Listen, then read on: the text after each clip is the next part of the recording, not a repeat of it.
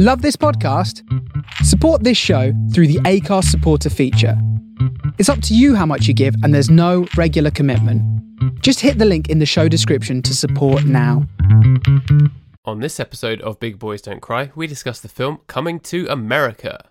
You don't have to have seen the film to enjoy the podcast, but it probably helps if you have seen it, as there are some spoilers and discussions of the content. So if you do proceed, just be aware that if you do listen, the film Coming to America will probably be spoiled for you. Enjoy.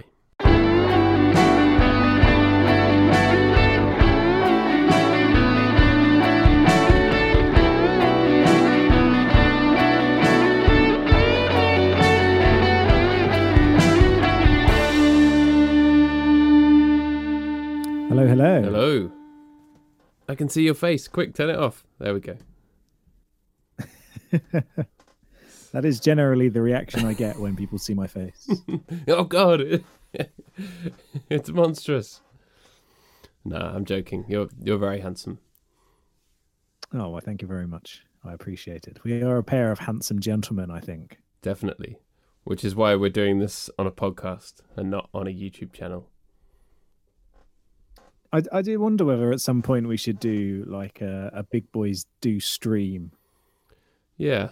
Or something along those lines. One of my favorite podcasts, Back to Work, with Merlin Mann and Dan Benjamin. It's like mostly a tech and productivity cast, but they're very cool guys and it's very funny. Um, they always like do it live and then do it live, and then people um like type up comments and stuff. They don't really engage with the the listeners, but it's always like you know that you could, or it's a lot of people do tune in live, like it's like a live radio show. But I also like the fact Oh, cool. with- Yeah. with ours that I can edit out anything stupid that I say. Not that I've ever had to do that, or have I? Who knows? It's it's true. You, you never say anything dumb. I do worry about the content that I sometimes come out with. Yeah. Hashtag content. Hashtag hashtag brand. Hashtag globe exit. I still can't quite work out what that's supposed to Uh. mean from the flat earthers. It's like, are they saying we should, like, the globe should exit some kind of greater confederation that is stopping it from being, you know, able to choose its own destiny to go down the toilet? Because it seems, if it's supposed to be like a Brexit type analogy, it just seems like it doesn't work. Yeah, I think I think there's many there's many things which are confusing about the flat Earth theory, but um, that is one of the one of the main ones that's a real head scratcher. I, I read it more as a the theory of the globe should be exited from discourse, Right. and then instead we're on a flat plane. You- or you should you should exit the globe theory from your mind. Yes, exactly. Exit pursued by a globe. Exit pursued by David Icke. Yeah. Well, as we as we heard on last week's podcast, his footballing career actually was was pretty pretty feeble. So I don't think he'd be able to chase you that far, especially not now as well. He's quite old now, isn't he? He is, yeah, yeah. Because I, I, I, I didn't know to what extent he'd got through. I know he started at Coventry, um, as a as a youth prospect, but I didn't realise it went that far downhill for him so quickly. Yeah. So he's clearly he's clearly found his calling in calling out the lizard men. Yeah, definitely. I mean, he's obviously somehow making a living off of it, isn't he? Yeah, I think like it must be if you come up with a theory captivating enough, it must be quite easy to then make money off the back of it. And he's clearly got that nailed down to a T. Yeah. Not that I'm suggesting that he doesn't believe everything he says, but he's managed to create this legacy of content that other people find incredibly appealing. That's the thing. You just have to convince people that you believe it, and then that seems to have its own kind of um, magnetic pull, doesn't it? Convic- conviction is an attractive quality on a personal level. And I think that's actually part of the reason that the flat Earth theory has gotten so far is that some people are so their conviction that the Earth is flat is so huge that it seems to rub off on other people who are impressionable. Yeah, I, I, I think so. Yeah. Um, it's it's yeah, it's one of those things where if if enough people shout about it long enough, it stops becoming a lie and starts becoming the truth. Yeah, Billie Jean is not my lover.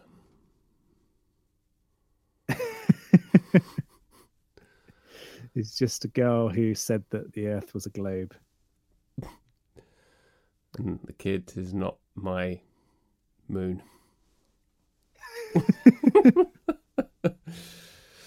Uh, I was editing the because we're we do our, we do record our podcast ahead, and it's quite a weird schedule. I was editing the William and Kate episode earlier. That's that's a good episode. Some some great stuff in there. A lot of stuff. I to love. enjoyed. I enjoyed chatting about it. I'm looking forward to listening to it back. Yeah, me too. We can definitely listen back to that one and have a lot of fun. Um, how's you? How have you been since? Did I speak to you on Monday? A few days. Yes, yeah. Um, I've been I've been all right. I've been um, very excited about the new Nine Inch Nails EP, which has dropped, Oh yeah, um, and is very very cool. It's very very different. There's some very bold choices that have been made in terms of like songwriting and stuff like that. So yeah, I'm all over it. I'm giving it a few listens over. cool. He's just the machine, Um, isn't he, apart Trent from that- Reznor? He is, yeah. He went through many years of like not releasing new material for like five years at a time. And then um recently he's just been powering through. So he's been releasing like uh like various very critically acclaimed albums, also getting Oscars for soundtrack work, getting Oscar nominations for other soundtrack work. And now he's released two EPs in the space of about six months, seven months of each other. And he always seems to do it just at the point where you think, "Oh, Nine Inch Nails haven't released anything in a while," and then suddenly there it is. Yeah, exactly. He- he- He's very I think they're very clever from a business angle. Yeah, Trent Reznor and um, the various people that he works with. They really got it nailed down in terms of business, and they always seem to be very much on the cusp of uh, what makes things exciting from a business side. So, um, a few years ago, they released an entire album for free, and it was one of the first bands to kind of do that in that way, particularly of that sort of like caliber of artist as well. I remember that really, really Um, well. I mean, I wasn't. I've never been like a massive fan. I think I, I like a couple of their songs. I appreciate what they do, but I think I had a friend at the time who was super into them and was saying that they released their album for free, and I was like, "You what, mate? That is the stupidest thing I've ever heard." Way back when. Um, and, and one of one of the most interesting things they actually did was they released all of like the multi tracks for various albums online for free, Hmm. and then set up this whole website for people to then remix it and share their remixes of songs. That's right. Yeah. Um, which is really interesting. I don't think it's a, it's still around. I think it then got shut down eventually, but um, it yeah, it was fascinating. You could go to this website and there was hundreds upon hundreds of remixes. Um, that had sort of been, uh, and then they had voted on, so you could pick out the ones that like the community had thought were the best and stuff like that. And some of them were, were really brilliant. That's wicked. That's a really good example of participatory culture in the digital age, as academic eggheads Mhm. like to call it. Talked about that in my PhD. I just liked them. I just liked them angry electronic songs. They were well good. Yeah. They were well good. Yeah. Are well good still. Yes. Cool. But this is a film podcast. We're here today to talk about the film Coming to America, as suggested by my dad, good old MJ. So it's a request. We're slowly working our way through the requests. i all the others are marked up as requests on the list. So if you've made a request, we'll get to it eventually. But yeah, I jumped on this one as my choice because I, I think I had vaguely heard of it, but I'd definitely never seen it. Um, and he's as he said it, it's a it's an eighties black rom com, and I thought that was a good a good place for us to go in terms of discussing a broader spectrum of films. And um, I like Eddie Murphy. I like the eighties. You know, I thought I thought it was going to be good. Um, what did you make of it? Um, it's a movie that I remember really, really enjoying um, when I was younger. Um, in that kind of uh, very much an 80s comedy spectrum. Um, and I did enjoy it a lot. And I, there's lots of things about it that I really enjoy. And I think there's a lot of great one liners and stuff like that. Um, but yeah, I'm not sure if I enjoyed it as much as I did when I was younger. No, as I have to say, as someone seeing it for the first time now, I didn't get very much enjoyment out of it. Like you said, there were a lot of lines that were good, and there was some some very funny moments of physical comedy. But on the whole, it felt very, very dated, and in very in a number of different ways to me.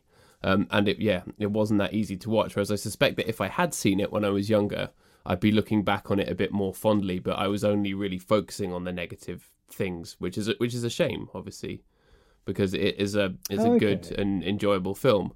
But in in many ways, but yeah, it was very very hard for me. I think even after the first sort of five minutes, because it opens quite strongly and quite funnily, but it really really dropped into a really really stereotypical portrayal of Africa that just was really offensive, and I couldn't get past that. What do you reckon? So what I I'm not sure how much I agree about the portrayal of Africa, in as much as it's like a send up of it, and it avoided quite a lot of what I do like about it a lot is that it avoids lots of the um, stereotypes of Africa being a poor continent that were very pervasive in the 1980s in particular. Um, so you've got all these incredibly affluent people from this from this nation in Africa um, and there's none of the sort of like starving kids and stuff like that, which was really sort of like the the the Western conscious thought of Africa at the time, Yeah, um, which I did like, and I thought I thought of it more as a send up of ideas of Africa more than um, more than a, a direct portrayal of this is what's funny about African culture. Yeah. I if you think know what I mean. through throughout it, it was walking that line very, very carefully, and at times I felt like it was on the send up side, and at times I felt like it wasn't, and it was yeah, that was it was hard for it was hard to work out for me. I felt I felt a bit conflicted, as you said, like it like I thought it was sending it up, and some sometimes it just felt like oh every time it's Africa, there's like elephants and lions and tigers and stuff, and then later on when the the guy, um, the douchebag guy with the hair um, who is quite a funny character to be fair. He's he's like um, making jokes about Africa being being poor and like you guys riding lions and tigers and stuff, and then it's like, oh, um, he's when he's doing that, it's bad, but when like the film is doing it as a whole, like then it's okay to laugh at it, and I I found that a little bit difficult to reconcile. Oh, fair enough. Yeah, I, I didn't sort of read it in that way at all. Um, I think it's, I think the way that it talks about Africa is actually a lot more clever, and I think it's more sort of like, I think I think it's more poking fun at ideas of Africa in Western culture than it is poking fun at African culture without that knowledge of what Africa means. Um, because this is a film that sort of like this is long after the heyday of the adventure movie and the adventure novel that really sort of like um, had that core racist idea about savage Africa and natural Africa and things like that. Yeah, Um, and in, and instead, I feel as though it's kind of like beyond that, sort of like doing just sort of like almost because because the Africa that they portray, um, is more sort of like of a utopia in comparison to New York. Yeah, um, and I think it kind of has. I think it's much more subversive than it is being deliberately offensive based on ideas of Africa as a continent. No, I don't think it was being deliberately offensive at all. I think perhaps it's just the way that it the way that it was put together. If you were doing that now, you'd probably be a lot more culturally sensitive, and perhaps I'm being overly culturally sensitive because of the way things are now. Um, looking at it with a with a 21st century hat, you know, um, and you know ultimately our our criticism of this is probably less valid than black people's criticism of it because it's it's a black film. It's made by black people. The cast is pretty much all black, and it's a black story. So you know, don't listen to what I say. If if black people enjoy it, then that's that's probably a lot more valid. It's you're probably better off listening to their criticism than mine. Um, yeah, I think that's probably fair fair to say for for both of us. And I, I Um, read a fair amount of criticism from around the time, or did a bit of background research because I, I was interested to see how it was received at the time. And it seemed like it went down very, very well um, with the black community in the US, especially. Um, and part of the reason for that was that there actually hadn't been that many films up until that point with an all black cast made by, you know, mostly a, a, story, a black writer and that that kind of thing. It just hadn't been done that much. And the testimonials from a lot of the older actors, like the guy who played um, the love interest's dad, Mister, what's the Faco McDonald's? Faco McDonald's called? Oh, um, McDowell's, yeah. Uh, Am- A- Amos. Yeah, uh, Mr. the- the McDowell. um, he yeah he, he said that you know on had 25 years in the biz he'd never never seen half as many black people on a film set and that kind of thing so that's very very good and very positive out of it i just feel like yeah it was just it felt very very very 80s and that people would have been more sensitive if it was made now which i think when you watch a film But, uh, but an old film now having never seen it it's hard to disentangle yourself from thinking how they would do it now i guess But I don't think this movie has that kind of reputation of as having grown outdated over time. Um, I don't. I, I, I've read very little, even in terms of modern criticisms of the film, that kind of point at it as being a sort of racist archetype at all, um, or stereotypical at all. It seems to have completely avoided that kind of criticism. Yeah. No, it, it definitely Um, has. so I- yeah, I so couldn't not- find anything that was really tearing it to shreds or anything like that. So, yeah, I think I just found it difficult to to completely. I don't know. I guess I'm just being too too culturally sensitive. Yeah. Yeah, I wouldn't worry too much about it. I don't think anyone who matters whose opinion about this seems to think of it as being negative portrayals. Um, it's it's hardly Ace Ventura 2 I in its sensitivity towards Africa. I don't believe I have seen that. I remember watching the first one quite fondly, but I don't believe I ever saw the sequel. the Ace Ventura movies are a pair of incredibly hilarious movies that happen to have some awful, awful stereotypes in both of them. So in the first one, there's quite a lot of transphobia Yes. um, with regards to the villain. Yep. And then the second one, Ace Ventura goes to Africa, and it kind of goes exactly as you'd expect from an Ace Ventura movie that goes to Africa. Yeah. It's a shame because I really, really like Jim Um, Carrey and I think he's very funny. And if you've ever seen any of his like early stand up, like there's some clips on YouTube, he's absolutely sensational. Like he could have actually just had an amazing career as a stand up and that would have been it, but he wanted to act. and he made some of the funniest movies of the 90s in the process. So, you know, it's all right. This is true. But Ace Ventura 2 is not one of them, you're saying. Well, it, it, it is very funny. It's just marginally problematic. Yeah. um, and it and it and it whereas whereas coming to america very much cleverly toys the line of what's tongue-in-cheek and what's not. Um ace ventura 2 more sort of like goes towards the indiana jones style sort of using previous templates of locations. Right. um but kind of goes for a swing and a miss whereas indiana jones does it in a much more interesting way. Um yeah Cool. But yeah, there were there were a lot of things that I did like about it, like the score by Nile Rodgers. That was that was really great. Especially when they got to they got to the US and then suddenly it started to become all funky in 80s and stuff. I thought it was I appreciated that quite a lot. yeah, it's got a really clever score. This film, and it, it works very well. Um, and yeah, it's it's like, and it's a, also an incredibly '80s feeling score too. It kind of sets the sets the timeline of this movie incredibly well. Yeah. And going to Queens is is is quite significant as well because nobody went to Queens back then. It was seen as just kind of a really rough area, whereas now it's like it's like the hipster place where people are all moving to because they can't afford to move to Brooklyn and it's all gentrified and stuff. But Queens in 1988, my limited understanding is that that would have been a, a you know an authentically rough area. So he's um he's like he's all happy and he's singing or whatever and someone shouts fuck you and he goes yes fuck you too It- that probably would have actually happened Yes, yeah. Uh, I don't think it would have been quite as jovial either. There would have been further altercations off the back of that. yeah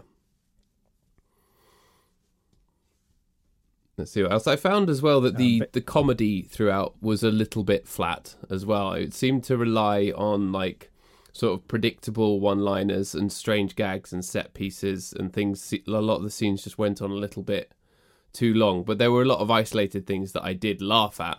But yeah for me a lot of it a lot of the comedy was a bit um a bit wooden and especially it felt like like the Eddie Murphy show, but I prefer just seeing him do stand up because it feels a lot purer than him trying to put on lots of different guises um, and try and play lots of different characters that don't quite always work or where it doesn't really service the plot in any way. Um, yeah, a lot of the comedy fell flat for me as well. I didn't hate it. I'm not here. I'm not here to hate on it, but yeah, I did find that a lot of the comedy didn't quite land with me either.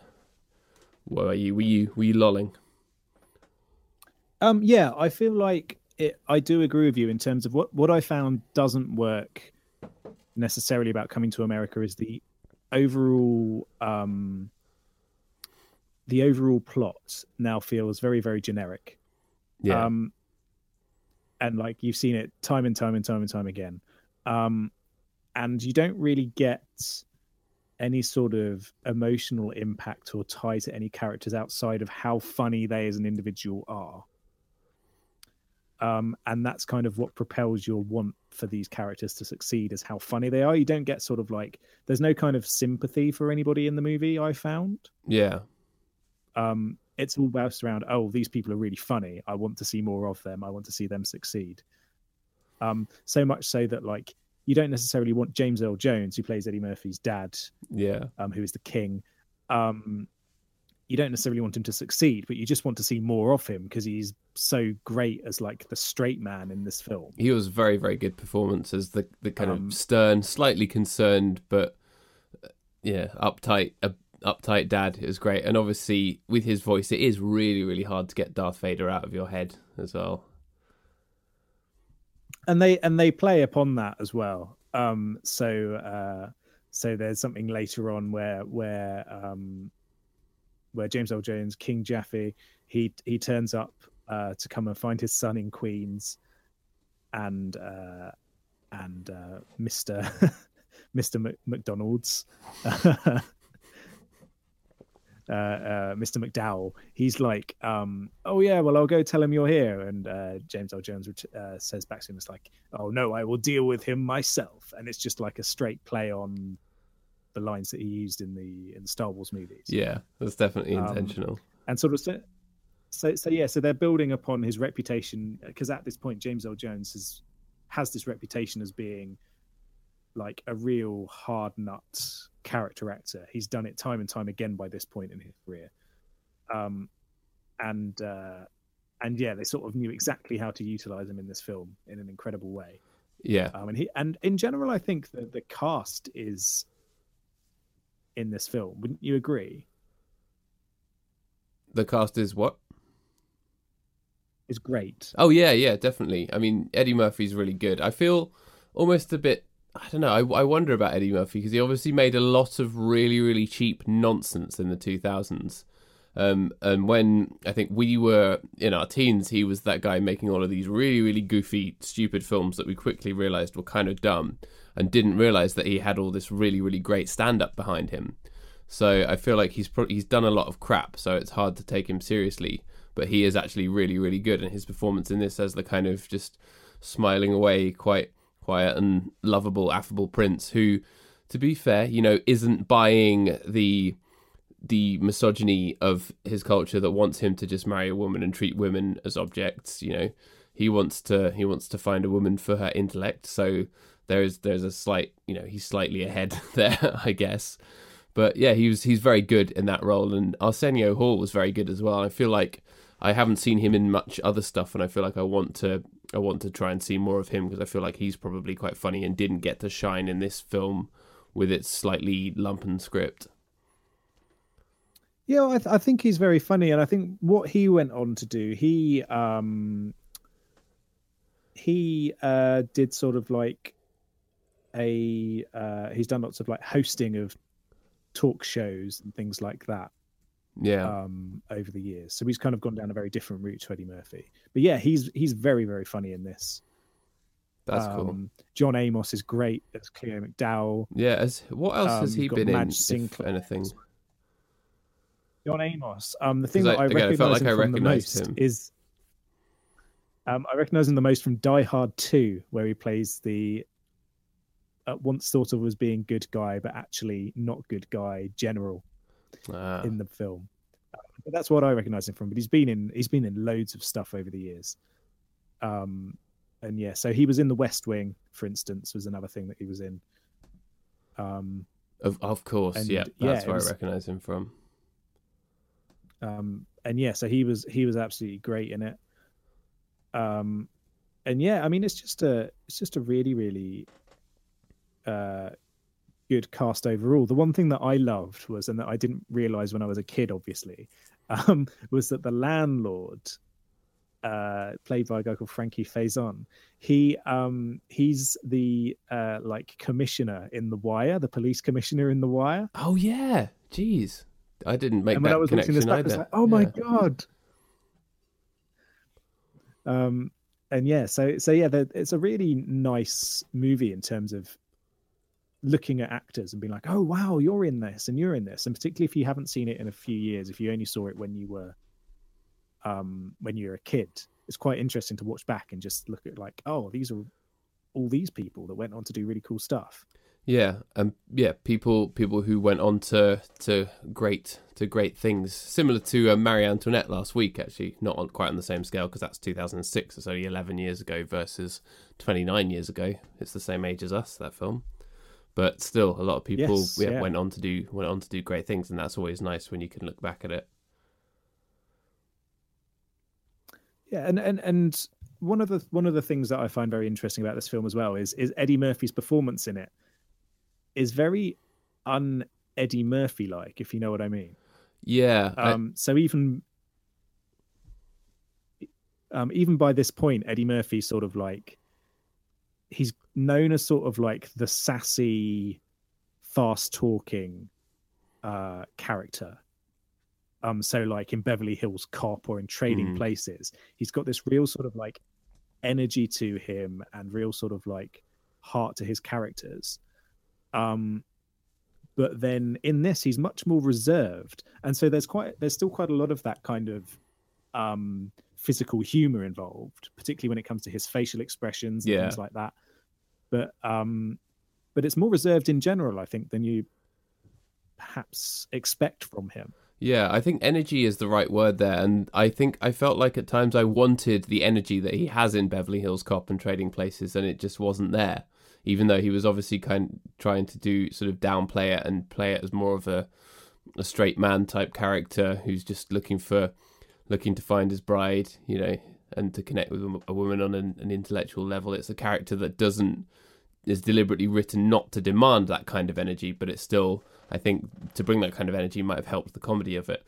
But like you said, the facial expressions are really good. It's really good when um, just after they start working in McDowell's, um, he's mopping and he, she's like the the what's what's her name? Lisa Lisa McDowell, the love interest. She's just at the like office computer and he's just going up and down the corridor past her with this huge grin on his face, just mopping like over and over. And that that that tickled me just because he had a very funny face at that point. yeah that that made me laugh a lot as well um and yeah it's it and he does it it's a it's a more subtle performance than you perhaps expect from him but he does handle it incredibly well Yeah, um and yeah he's- he he is really good in this movie and one thing that i forgot to mention by the way when i was listing the hmm. other actors was this movie has a great samuel l jackson cameo Yes, of course. Yeah. Samuel L. Jackson, who was probably big enough to be able to turn down a role as a guy who shoots up a McDonald's at this point, but did it anyway. yeah it's, it's samuel l jackson's career is quite a funny one really because he he's gone through sort of real peaks and troughs and sort of like the real boom era for him was was based off your favorite director uh quentin Quentin tarantino Tarantino. yeah um i know that you i know that you love uh I love old his work. quentin can't, can't get enough. Um, Anyone who doesn't like it is an inglorious bastard. Um, so, so like by this point, um, Samuel L. Jackson had been around for about a decade, I'd say, but he'd really been in very, very minor roles. Um, and so it kind of it's kind of par for the course for him being the being the sort of like uh, the the the robber in this scene. Um, um, but then yeah, pretty pretty soon after this, he sort of he had roles in like Goodfellas, um, and so so like a minor role in that, and um, and like minor roles in films like Patriot Games and stuff like that. Yeah. Um, before you had sort of like big breakout roles in films like Menace to Society, that minor role in Jurassic Park, roles in True Romance. Attack of the Clones. Um, so this is j- Attack of the Clones. So this is like just before he became a huge deal in popular culture. yeah. Um, but it's like it is like a peak Samuel L. Jackson performance, it is. just for the yeah. Brief minutes that he's that he's, that he's on the screen. He's great. He's great. He says motherfucker, doesn't he? I believe he does. Yes, Yeah. as as he should. Yeah. I mean, his peak is still obviously Snakes on a Plane.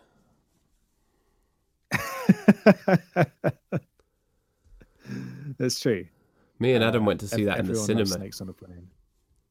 Did you? Guildford Odeon. Wow. Did I see it? I think I saw it in the cinema as well. And there's nobody else there. Yeah.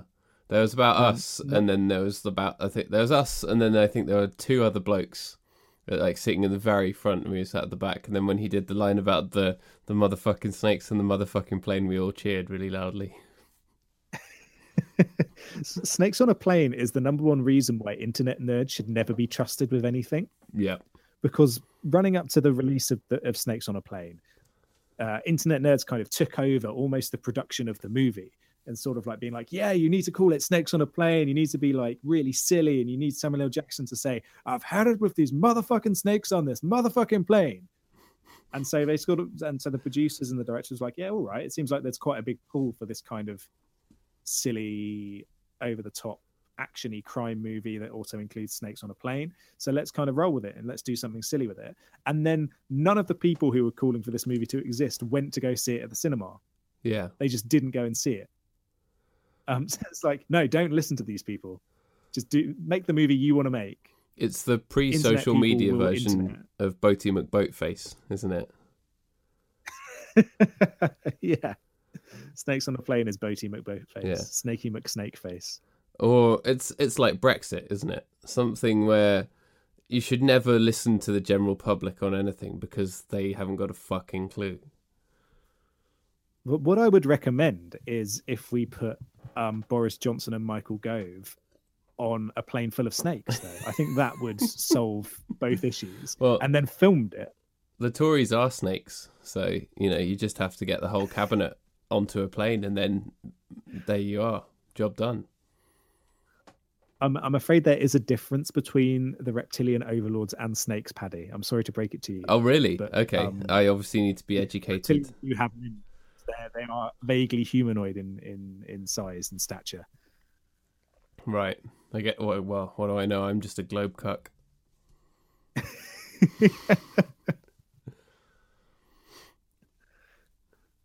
good times. But yeah, this was a very, very good Samuel L. Jackson performance, and I did enjoy the kind of stick fight. How it called back to the days when they were um they were like fighting with the staffs in staves, staff staves in in Africa, and then they come they come and that turns out to be useful in the restaurant. That was predictable but still enjoyable when they took the rubber down.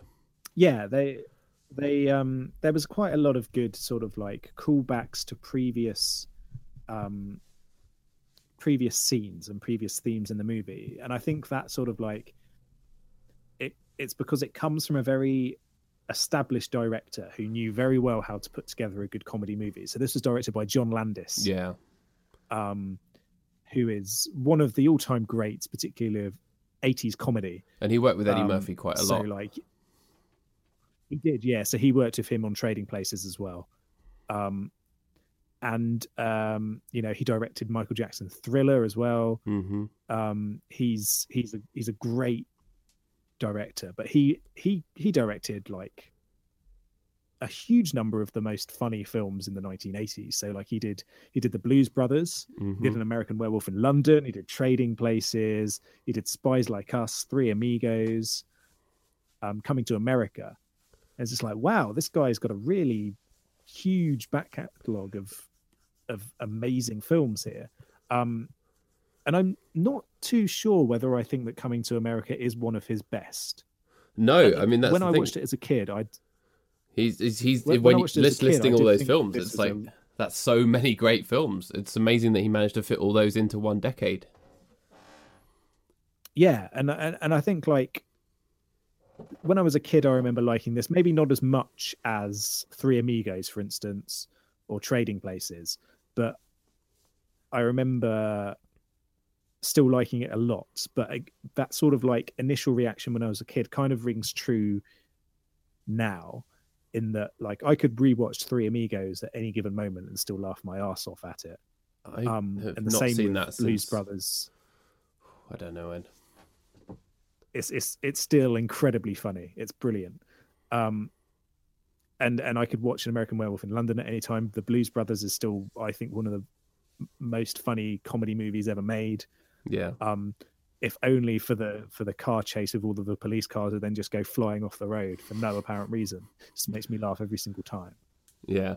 I always love the Um, scene where they're they're playing that gig. They show up and it's obviously the wrong gig. It's like, yeah, are you the good old boys? Yeah, we're the good old boys.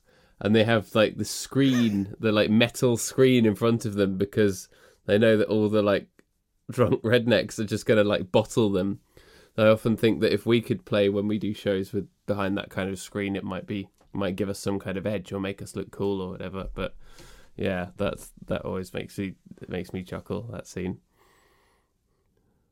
Yeah, it's it's really funny, isn't it? It's really good.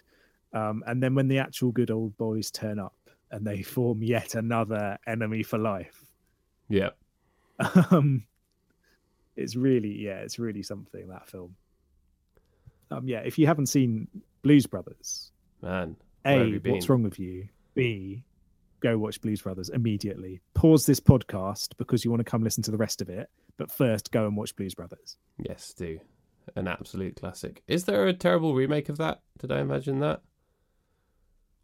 um i don't know about that they did do a terrible s- sequel Oh, yeah, which was directed right. by john landis Oh, really? um yeah he did direct that um Blues Brothers two thousand was it? yeah blues brothers 2000 Right. By which time John Belushi was dead, right? he was Yeah. Um, so it was, you know, one of the reasons why you should never make the movie in the first place. Yeah. Um, and yeah, it, it did not, it did not go well. Yeah. No, that is a that is a great great film. And stars Dan Aykroyd, who was great in Trading Places as well. He was, and believes in conspiracy theories. Oh, really? So you know, yeah, he's a big alien believer. Is but not a not a flat earther. I don't think he's a flat earther, but he is like proper into aliens. Cool. Um, he's yeah, really, really, really into aliens in a way that's kind of unnerving. I think aliens Yeah, are I one mean, of the more you've got- benign a- conspiracy theories, aren't there? Aren't they? yeah i mean you've got to you've got to love him um yeah he is a lifetime member and official hollywood consultant for the mutual ufo network Oh, okay.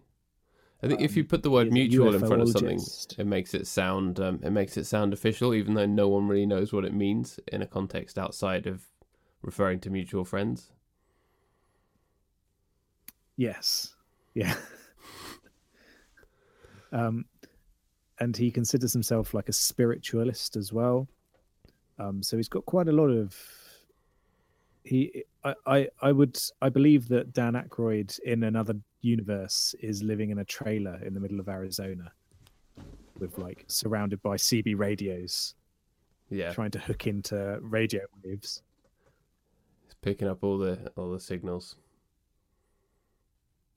Yes exactly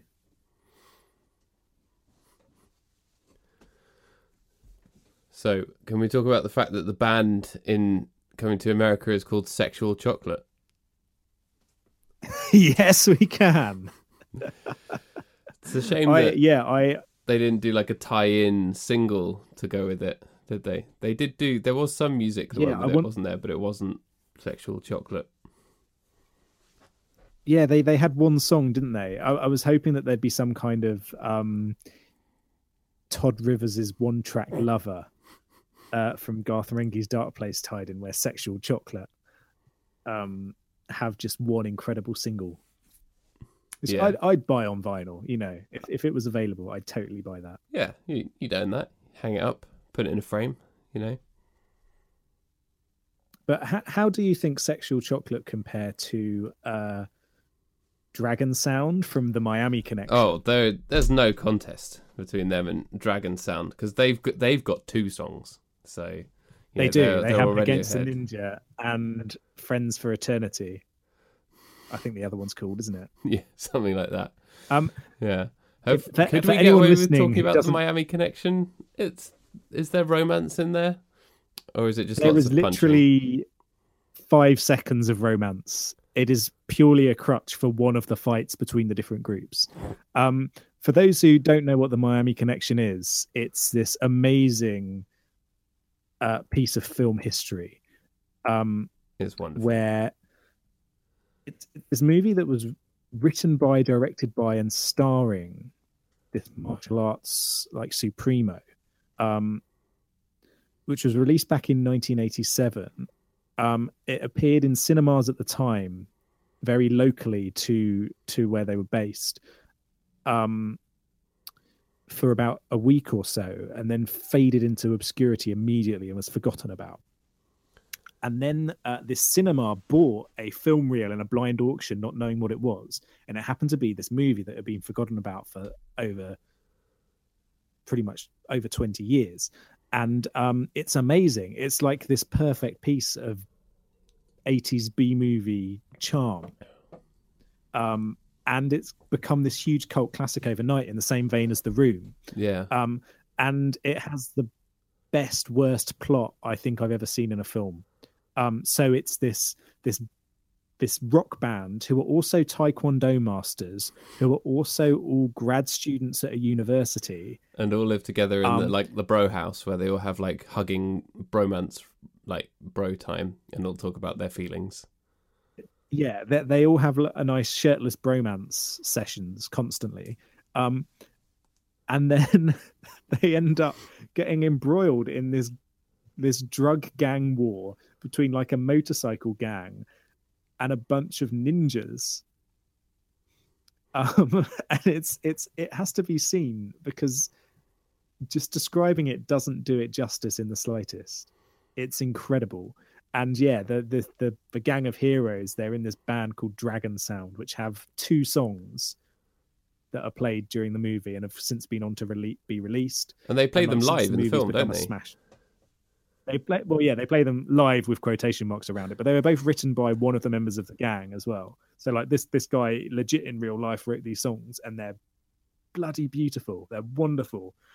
Um and yeah, so so seriously go and watch the Miami Connection. I'd love for us to be able to talk about Miami Connection um on this podcast. I think maybe we could do a couple of bad movie ones where we talk about the room in Miami Connection. Yeah, this is yeah, going to be our kind of after something- dark bonus episodes thing Yeah, yeah, we get some bonus episodes on the go. We can talk about bad movies. We yeah love.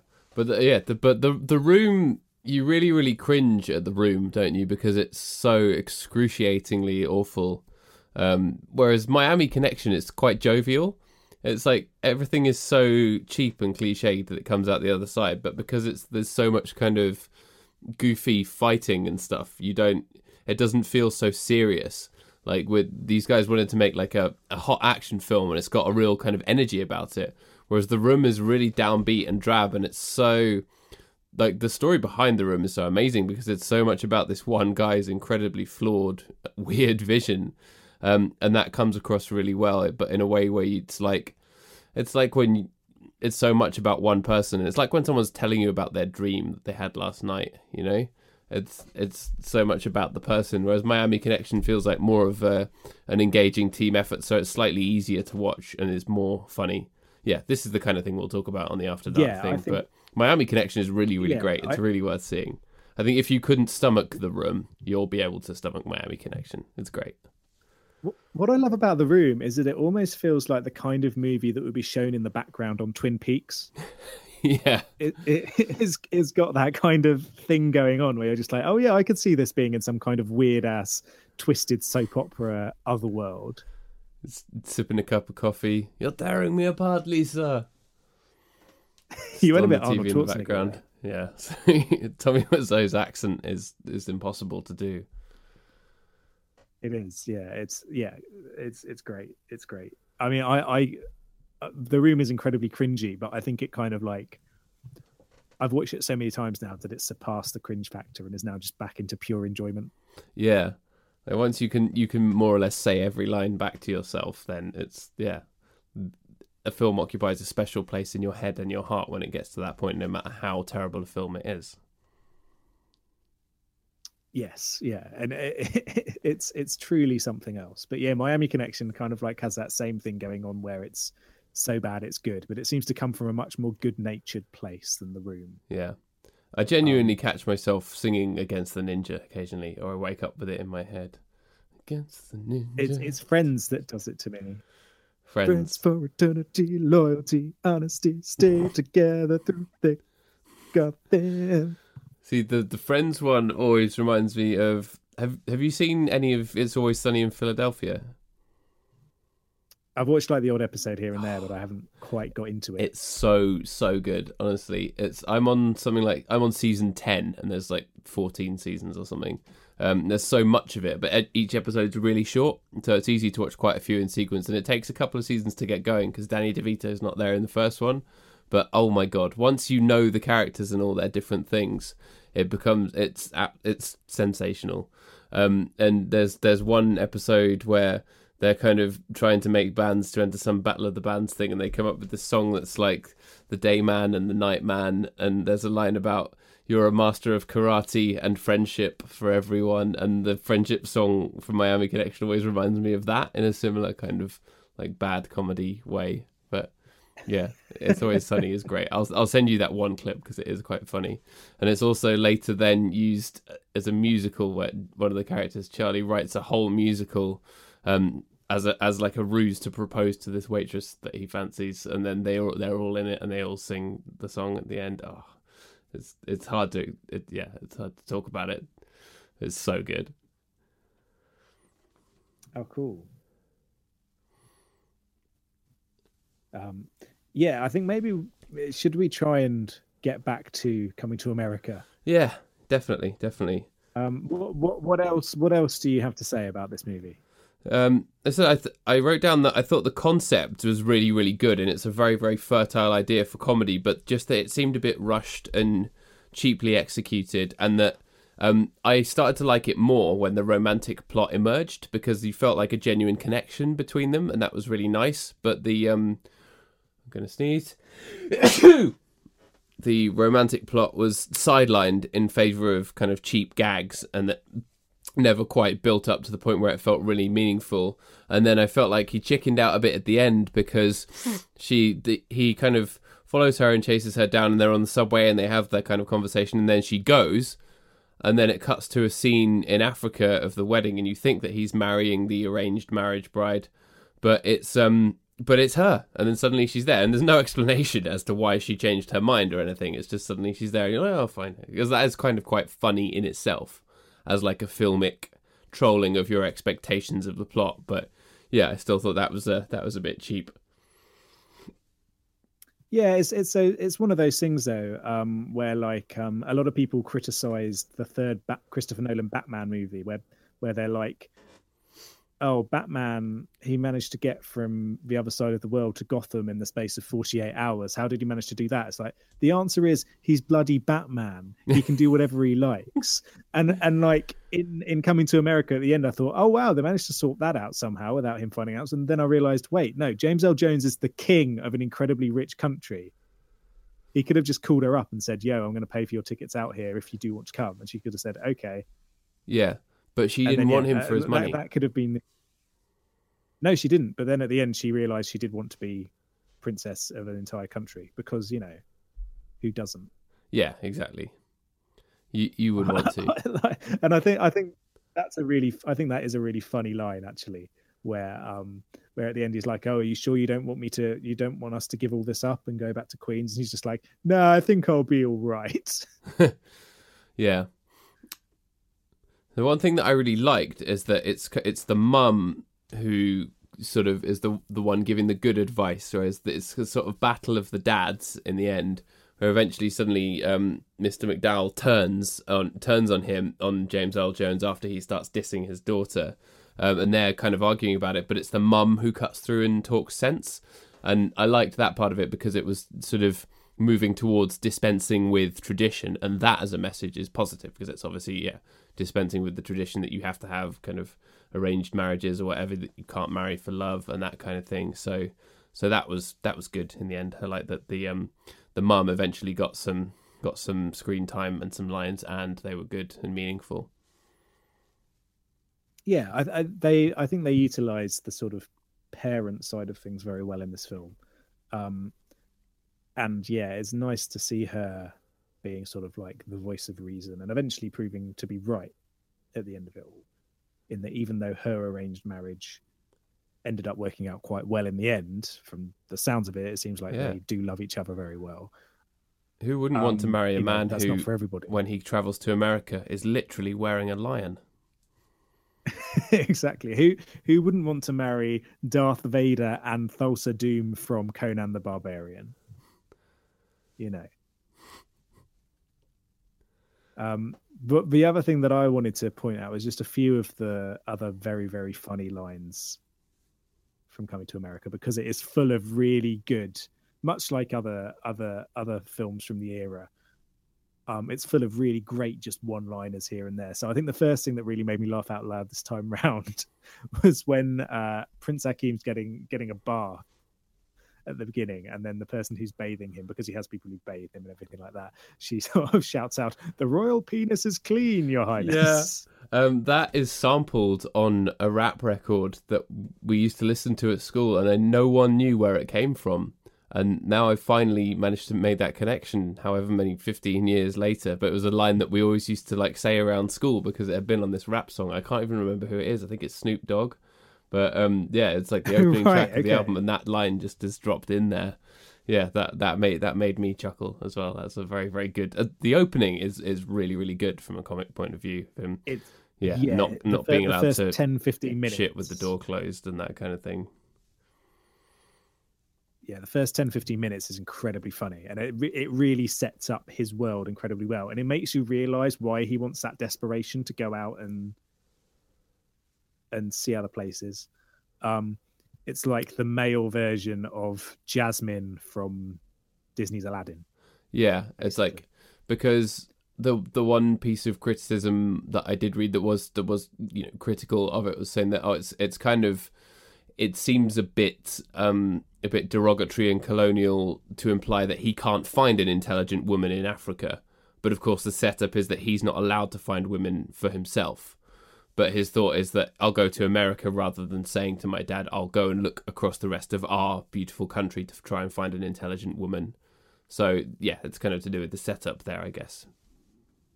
But potentially, yeah, exactly. I think I think there's quite a lot of, yeah, I think there's quite a lot of nitpicking that isn't necessarily even um, subconscious colonialism and things like that because the whole point of it is that he's not allowed to do these things. It's never implied that he's it's not possible for him to find someone like that as shown by the marriage between his mum and dad where she is a she is a very strong woman who has a lot of her own opinions and who is able to talk back to her husband who's the king of the country. Yeah. Um it's just that the the entire sort of like focus on his marriage is that everyone expects that he should have someone who is entirely compliant to what he wants, which isn't the way that romance works. Yeah. So it's good that it's sending up that, even though for the most part in the film, women have little to no agency. And especially with Lisa, you really, really wonder why she's dating the, the hair model guy when she seems very nice and intelligent and he's clearly a massive dick. And there are bits when he does like dickhead things, like he throws the shake at Akeem and it goes all over him and she has clearly seen it but chosen to ignore it and you're like that's that's a really horrible thing to do. Why are you going out with this asshole? And again it comes down to the theme of the film in that it's about people whose family pressures won't allow them to step outside of what is expected of them. So he's very rich he's very popular he's from the neighborhood and so together they would be their own kind of royal couple for queens. Um and so the expectation is that she has to be with him because that's what's expected. Yeah. Um, but she doesn't have the option that Prince Akeem had to go off to the other side of the world with thousands and thousands of dollars because that's just not possible for her yeah. because of her upbringing. and Akeem doesn't try and romance her by being a prince either. Um, by but he doesn't try to buy her, which is which is the main thing. And at times you think, oh well, why don't you just like give her money, tell her you're a prince and you've got all this stuff, and then try and get that across because that's you and that's authentic as well. But you realize that he's trying to perform a different kind of authenticity. Yeah, exactly. Um, and like, obviously, that then ends up being problematic in general for their relationship because he's been lying to her about his history and everything like that. Um, but in a way, it's it's much nicer this way round than it is the other way. If he was pretending to be something he's not, Yeah, um, to try and seem that he's a greater person, uh, gr- has a greater upbringing than he had before. yeah. So the one bit that did make me laugh out loud was when um he's left um what's Arsenio Hall's character called? Um it's something Semmi. He's left Semmi, Semmi. back at the um back at the apartment. Semmi's decided he's not going to go to work anymore because he doesn't need to. This is all bullshit. And then Akeem comes back and opens the door and Semmi's like kitted out the flat with all this lavish stuff and he's just sitting there watching TV in a hot tub. And that yeah, I, that that hit me. I didn't expect that at all. And it's like, can you even have a hot tub inside an apartment? I don't know how they managed to to plumb it without anybody noticing and in such a short amount of time. Yeah. I admire the effort that went into it. Yeah. But that that made me laugh quite a lot. And then when um he takes her out on the date and he's got all the money in like a McDonald's bag and he gives it to a homeless guy. Um and the two homeless guys are called Randolph and Mortimer. And it's like, why did you have to name Yeah, them? That yeah. adds absolutely nothing to the plot whatsoever. But it is really funny. Randolph. That is a Randolph, reference wake to up. trading places. Ah, right, okay. Yeah, I haven't seen Um, that in so at the end of trading time. places, the two the two millionaires who put that bet on in the first instance lose all their money, and that's the two millionaires. So then Right, of course. Yeah. it's giving them all this money that they can then use to, and then that's why they say like let's have lunch and stuff like that to him. Ah, of course. Yeah. It's been it's been such a long time since I talked about trading places. Since I watched Trading Places, we should um yeah Yeah, it's been a while. It's been a while sometime. since I saw it as well, actually. yeah. But that was that was good. Randolph and Mortimer. and yeah, one of one of the other things that I thought was great was was the landlord played by the guy from The Wire. Um, so when when he brings them into the into the apartment block, and then the guy just falls down the stairs and is unconscious. And he's like, "Hey, your rent's due. Don't you be pulling that falling down the stairs crap on me." he always tries the same thing every month. Yeah. The yeah, it was all very good. Very good. Very good swearing. Well timed fucks. Yes, yeah, it's there's there's some good good fucks in this film. Yeah.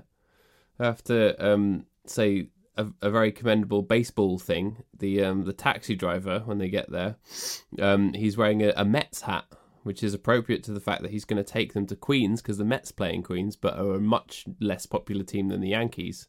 So if it was a stereotypical portrayal of, of of New York, could have just gone straight in with the Yankees and it probably would have been fine. But they chose the Mets. Root for the underdog.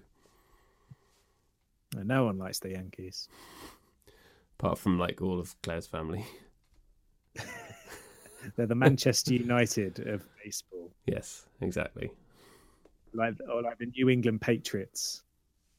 Yeah.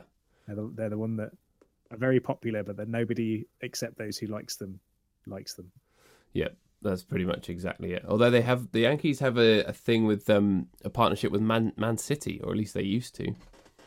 Oh yeah, yeah. I don't know if they do anymore. Um, but they should really team up with Manchester United and just have all of them together. Paris Saint Germain, the same. hmm Just the the generally loathed clubs for those who aren't actual fans of them. Yeah. So yeah, it was good that he was wearing a Mets hat. Um, there was only one other thing, other bad thing that I wanted to talk about, which is the scene when they they first they first go to the bar and there's sort of this parade of strange women, um, and that was quite an unfortunate scene where it seemed to be just like transphobic and mocking the mentally ill and that kind of thing, which obviously is was a bit Yeah. un, unpalatable.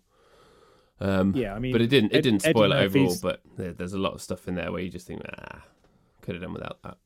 Eddie Murphy's not got the greatest record when it comes to to homophobia and transphobia. it's uh, No, he does not. uh, yeah. Um, it's it's one of the things that I, I prefer him being an actor to being a stand up because every so often in the stand up you get the old awkward jokes that have not aged incredibly well. Yeah, Whereas at least in the movies it's for a very brief moment and then you're onto something else. it, it's a Um, shame because a lot of his stand up is really good, and there's so much great comic timing in there. And you know he's a very very important and influential stand up comic. But yeah, a lot of the content is very unsavory and problematic. And yeah, Um, and of course, there was the whole. It, it's funny because there's a lot of transphobia and homophobia in early Eddie Murphy stuff. Um, but then he had this. Um, he had this very big scandal. I don't know if you remember with trans transgender prostitutes and things like that. yeah, I do. Um, and yeah, it's it's it's he's had a very strange life, Eddie Murphy. I think from sort of like very sort of risque humor, embroiled in all these very big scandals as well.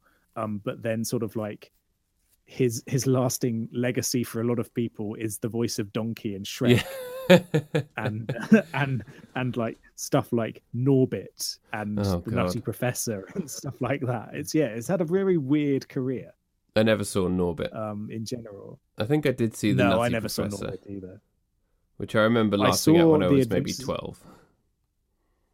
I saw the Adventures of Pluto Nash, or at least I saw ten minutes of it and then turned it off. I don't know if you remember that. What the hell is the Adventures of Pluto Nash? I've never even heard of It that. is- It is a sci-fi comedy with him in, and it's one of the biggest box office bombs of all time. Ooh, okay. um, an absolute critical fiasco that lost loads of money um, and sort of like it should have been great. It had a really good like it had a really strong cast you know with eddie murphy. It was directed by the guy who did city slickers and who did tremors. Oh yeah. a director called ron underwood. And um, you thought like oh yeah that seems like it could be a good good match. But no no no no no no. It's uh it is it, it did not go well at all. Oh wow. Okay. um yeah. So like it, it did a lot to damage a lot of people's careers and eddie murphy seems to be the only one who's really come out entirely unscathed Wow. Well, well done him. yes not so well done rosario dawson or randy quaid who uh did not uh did not did not manage to escape from the clutches of pluto nash quite as successfully Yeah. So yeah, I think that context of Eddie Murphy was was very much in the back of my mind as well. I think I went into it wanting to like it, but also very much expecting it to be as problematic as the man himself, and then I found that in it, for sure. Whereas maybe you were more optimistic and had that childhood nostalgia. yeah i didn't i didn't necessarily i've never been sort of like super in love with eddie murphy as an actor more so very much enjoyed the movies that he's been in um and so yeah i didn't but i didn't necessarily find it as awkward and i didn't feel that it crossed the lines that now wouldn't be acceptable um because like i said i do think it kind of it subverted expectations in ways that you wouldn't necessarily expect. And I think a lot of the time it was just playing up to pastiches rather than um, just solidifying them with another story that tries to tell the same thing. I think it was being deliberately like subversive, as it were. Yeah, I think that's true. And when you look at how it was subverting other things, e.g., corporate greed and American culture in the form of McDonald's, it did that really well. And it's really interesting that apparently during the the filming of it, they got permission to have McDowell's and the Golden Arcs and whatever from McDonald's in advance, so it was all sorted out. But it didn't quite get down the chain of command in McDonald's that this had happened. So someone saw the film set um, from McDonald's and came down and started taking pictures, and then they used that as a parodic element in the um, in the film. But then they also Oh right, I um, didn't know that. yeah, that's quite an interesting bit of um, background trivia. There's also a really good moment as well when it ca- you catch uh, Mr. McDowell in the office and he's reading the McDonald's like handbook. That that tickled me quite a lot oh yeah, as well. yeah, yeah. That was very that was very funny. Um, I'd say that that uh, that he's the standout star of the movie. Yeah. If I had to choose one person who I enjoyed more than anybody else, um, I think it would be John Amos. He's very good, and it's really good how he turns as soon as um, he thinks that Akeem has money, or he immediately like just becomes a completely different person. Uh, that that yeah that sends up the the greed of people and their expectations quite well. I think. Yeah, yeah, it's great. He he's great um, in general, and yeah, Yeah. um, I'd quite happily have watched more of him in this film. And we of course have Eddie Murphy doing his thing of playing like 15 different characters all in the same film, which gave me an idea for Sensations.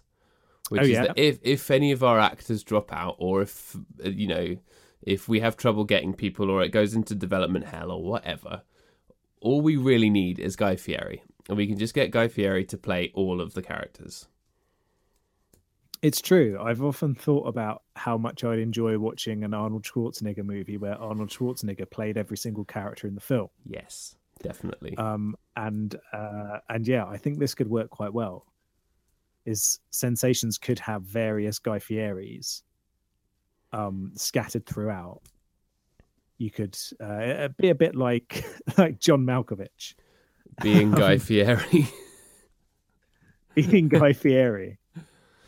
I bet someone's done that. I'm just going to quickly type that into Google to check Um, whether someone has made that image, you know, of of the John Malkovich face with Guy Fieri. If not, I think it it really needs to happen. Yeah, almost as much as your um, rescoring the bridges of Madison County with Trent Reznor music. No, no one. Well, I've typed in being Guy Fieri, and no one appears to have made that image. So, I think yeah, Oh, we've wow. got we've got our work cut out for the next week. But there is a picture of Drake with Guy Fieri's hair. I'm trying to hold it up. There we go. I'm do- I'm doing a quick Google search. Uh, He knows when that hotline That's- bling. he know when that hot dog bling. that was such that was such an obvious pun on that, and I didn't think of it at all. It's been a long week. I haven't been sleeping that well. Have you? Uh, wait, hold on. Drake did some kind of shout out to Guy Fieri. What?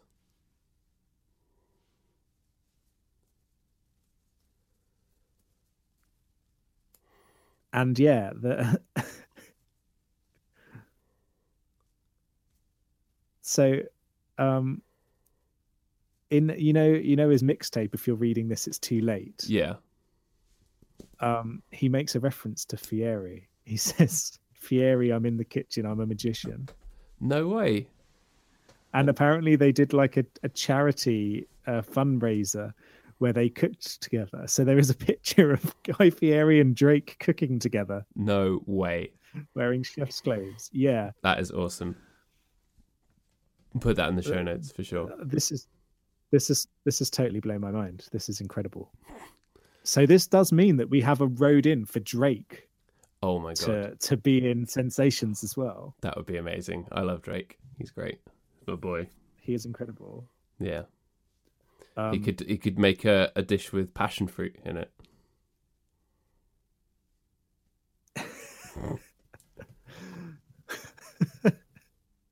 um yeah god yeah we can this, this is all coming together do you reckon that he'd be able to do a like a, a mashup with smashed biscuits as well Oh hell yeah, that would be amazing.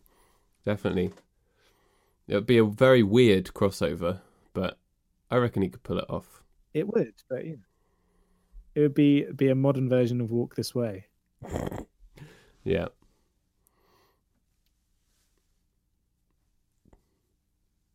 I can't think of any kind of pun to deal with food and walk this way. Apart from way, as in curds and whey. Walk this wafer thin mint. Walk this wafer. Walk this wafer. I'm sure we're missing a very obvious one, but hey, Yeah. I've, uh, I'm out. Um, so, our- do you have anything else you'd like to say about about trading places? Uh, about coming to America? See, there is. You wanted it to be trading places, but it wasn't. Um, I did want it to be trading place. the, yeah, that's that's kind of the point. Uh, no, I th- I think that's pretty much it. I think I've I've said everything. It's, yeah, there was a, a lot of stuff to like, but the comedy was there were apart from some isolated bits, the comedy was a little bit flat and didn't quite land. Um, and yeah, overall, I was I was I feel still feel kind of lukewarm towards it, but I appreciate it more having spoken to you about it. I think. Oh, cool! I'm glad I've managed to bully you a little bit into liking it a bit more. no, it's all about perspective, isn't it? About you know whether you know your your perspective is always one made in isolation when you talk to other people. It's good to it's good to be able to assess that. Yeah, yeah, I think so too. Have you Um, thought of a rating scale? Yeah, I didn't. Oh, I don't know. I was thinking, um, how many how many Big Mike's burgers out of twenty, yeah. Special sauce. or ma- or maybe how many how many rose petals on the floor? Oh yeah, yeah. That's that's that's loads. I was just gonna go with how many bars of sexual chocolate. Oh, okay, yeah, there we go. That's the that's the winner. That's money. That's money. now I hear a lot of rating scales, but that is the best rating scale that I've ever heard. Disclaimer at the bottom as you say that that says. Uh, Paddy Johnston has is a shareholder in this particular rating scale. yeah, we are legally obliged to point out that I have shares in Sexual Chocolate Limited. um, I'm going to give it a 10. 10 out of 20. Ten out of twenty. Half- it's half- it was Oh, halfway there. This is your this is your JV. Yeah. It's yeah, it's my Bon. My boy Bon. your Bond. my John Bonathan Jovi. Um, That's his real name. I, I, I'm gonna go with. I'm gonna go with. Um, uh, I think 15 bars of sexual chocolate Cool. out of 20. I still like this movie a lot. Um, I don't think it's. It, I, didn't enjoy it as much as I did when I was younger, um, and I don't think it has as strong a place in my heart as the likes of Blues Brothers or Three Amigos. But I think it's still a real standout of the of the decade. Yeah. And it's nice that it came out the year that we were born. Yeah, yeah. Cool. So I just have one bit of follow up on the uh the She's All That episode, so a few episodes ago, on the the American Simon problem, which is that as we established, or it's it's Adam's friend of the podcast, Adam Molesky's theory that there are no Americans called Simon. Um, our good friend Tracy Dunham has emailed in with um, an American Simon for us.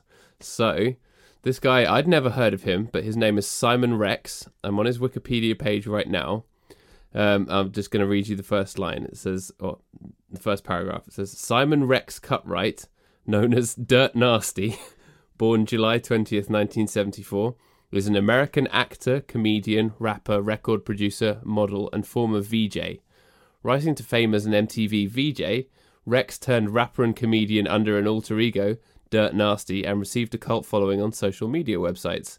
As an actor, he starred as Jeff Campbell in the first season of What I Like About You, as George Logan in Scary Movie 3 and 4, as Dan Sanders in 5, and as Derek in National Lampoon's Pledge This. Now, I have never heard of this man, but I imagine you might be someone who might have seen Scary Movie 3 or 4 out of morbid interest. I have seen Scary Movie 3 out of morbid interest, and I know exactly who this guy is because I'm looking at him now. I had no idea of his name, but he's in this this terrible other parody of slasher movies called Shriek If You Know What I Did Last Friday the 13th. which Good is title. yeah, it's it's possibly worse than Scary Movie, but it's a film that I kind of enjoy almost as much in a kind of bad movie comfort watch way.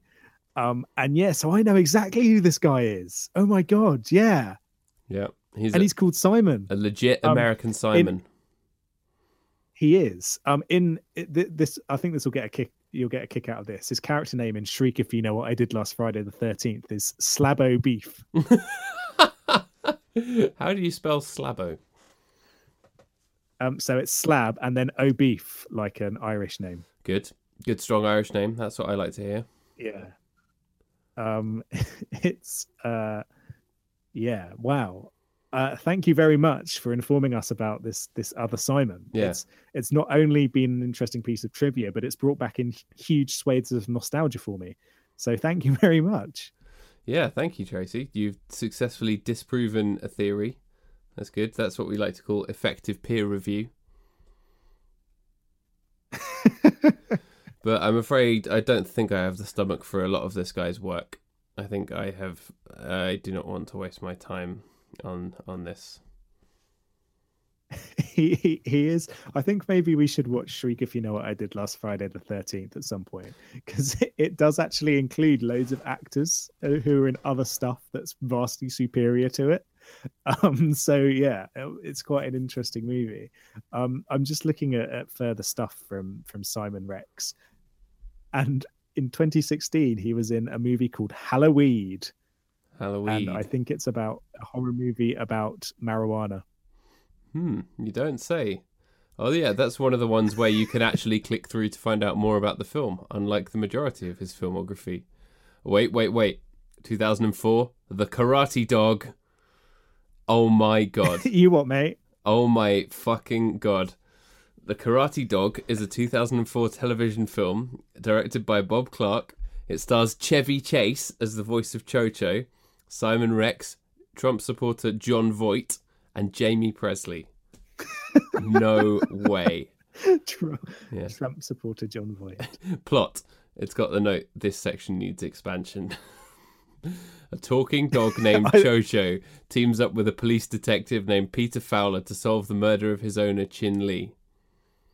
Oh, and he's Um, he's an I Asian think- karate dog. Okay, that sounds like it might be offensive. It it might need expansion, but that certainly sounds like that's about as much effort as went into writing the script to the film.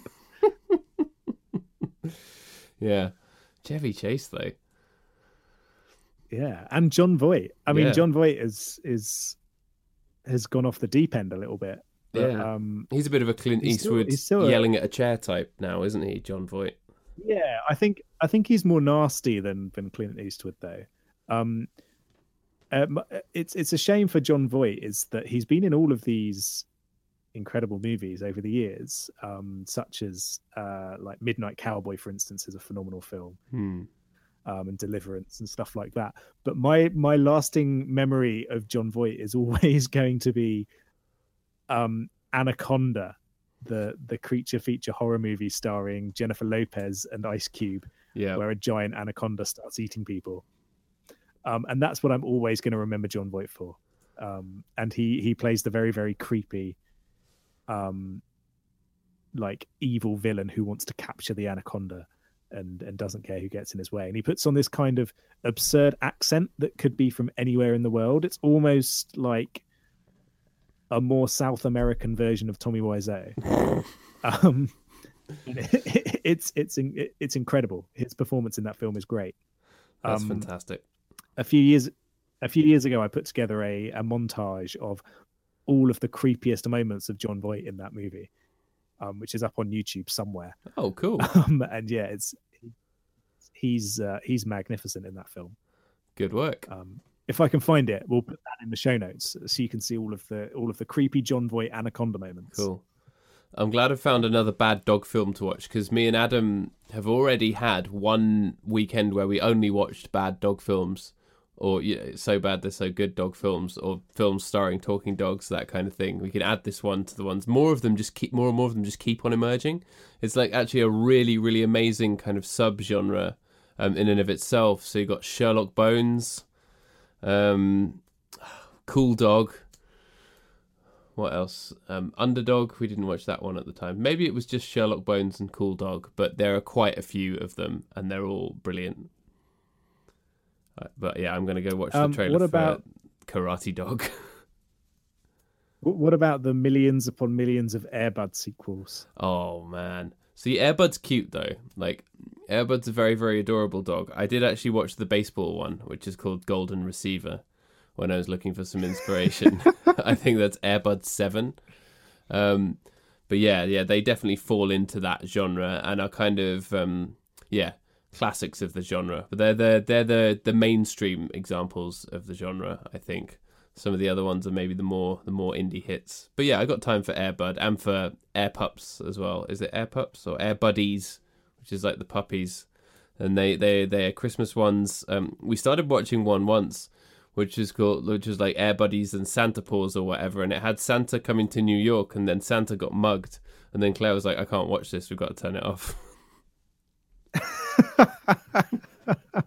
Is that out of out of concern for Santa Claus, or out of just it's so bad that she has to leave the room? Both, bit of both. I mean, obviously he got mugged so that a bunch of cute puppies could come and save him, but she wasn't waiting around for the puppies to show up. She was like, "I don't want to see Santa getting mugged," which is fair. It could be worse. It could be um, Airbud goes deep south, and Santa Claus happens to be part of the crew that gets attacked in Deliverance. yeah, Um, nobody wants to see that. Um, I, I'm personally holding out hope for for Airbud 79, um, which is where he becomes an international assassin. yeah, crossbow. They haven't done archery yet, as far as I know. Yeah, you know, it's it's slowly start train getting his spy training up. Yeah. Um, and then he could do like a crossover with cats and dogs, apart from make it incredibly violent and ask Quentin Tarantino to direct. Yeah, there you go. This this shit writes itself. that would almost certainly, definitely be better than whatever nonsense Tarantino's working on right now. Do you reckon that he should? He, so he's making this movie about the Manson murders. Do you reckon That's he right. should make it, and all of the cast members should be dogs? Yeah, yeah. That's the only thing that could get me to want to see a Tarantino film in the cinema, is if it was an all dog cast. Django Unleashed. the hateful litter of eight. Inglorious bitches. Reservoir Dogs.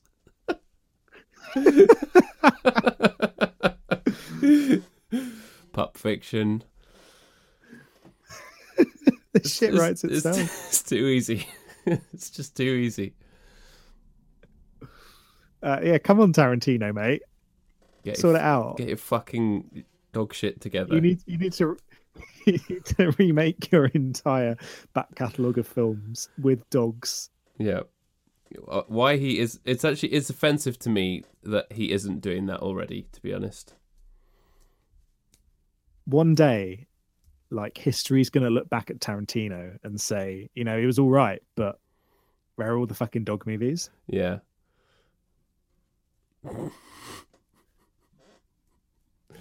oh yeah, this is this has been fun. I feel like yeah, we could have a whole other podcast about bad dog films. But yeah, if any, if one of these has like a has a, a vaguely romantic plot in it, I'm I'm gonna shoehorn it in at some point. all right, all right. Yeah, I agree. we're almost agree 15 episodes in. This is the point at which we start to really properly drift. Are there any are there any movies about like conspiracy theories that also have dogs in? Oh, Can we combine all elements into one? there's got to be. I think Underdog um, has some kind of alien subplot as well. Like the dog is actually an alien or something. So that's that's conspiracy theory territory, I guess. That's the one where it's basically Superman but a dog, isn't it? Yeah, That's Underdog. yeah. That's it's not basically. That is exactly exactly the plot of the film. right, okay. Even down to I think there's like a cat Lex Luthor or some shit. Oh my god! I've just looked at the IMDb page. What the hell is Peter Dinklage doing I know. in this movie? it's pre Game of Thrones as well, Peter isn't it? Patrick Warburton. Who's oh that? my god. Amy Adams. I know. Lovely, lovely Amy Adams. Oh my god, that this is unbelievable. What are all these people doing in a film about a dog superhero? Well, wouldn't you want to be in a film about a dog superhero? Not necessarily. your your silence to- is speaking was speaking volumes. Why would I want to be in a film about a dog superhero when I could rather be in a world with dog superheroes? This is That's true. my dream. Yeah, Got to think big. we've got to make it happen. Yeah, once with all the money that we make off of sensations, that's when we we're going to get so rich that we're going to be able to build worlds, and that's how we're going to make it happen. I thought we were just going to start doing terrible science experiments where we try and create dog superheroes. Yeah. It'll get to the point where we'll, we'll make the film, but we won't be able to put the disclaimer that says no dogs were harmed in the making of this film because it will be untrue. you know what? I saw a, a tweet this week. I saw a tweet earlier saying that there's some kind of island off the coast of Scotland that's on sale for 325 grand. So Oh Yeah. yeah, yeah. we could buy that island, get a bunch of dogs, put them in capes. Superhero Dog Island. Done. this is my dream. I'm all over that plan. Dog Island, superhero Dog Island. Superhero Dog Island. Actually, that sounds like a, a forgotten Sega Genesis, Sega Game Gear game, doesn't it? Yeah, Went for the American name created by God knows what reason. Sega Mega Drive. Sega Genesis. Yeah, Sega Mega Drive. I think it's because I've been playing it on the, uh, playing some emulators, and um, it's always called Oh, Genesis on the emulators. Yeah, I prefer Mega Drive. Yeah, me Sounds too. more shit futuristic than Genesis. Yeah, and it doesn't remind you of Phil Collins.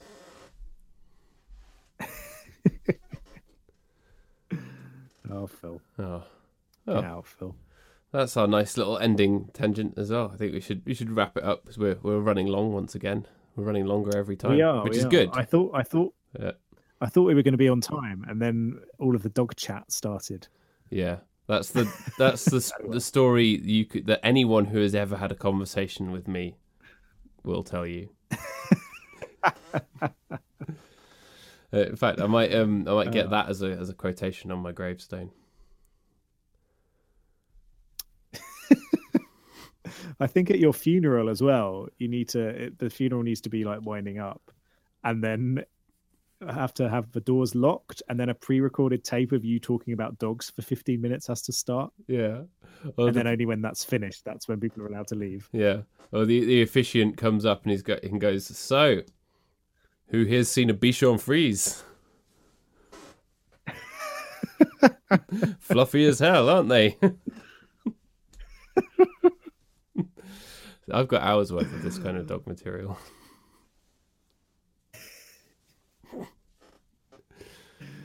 Oh Uh. man, Dogs are the best. amazing.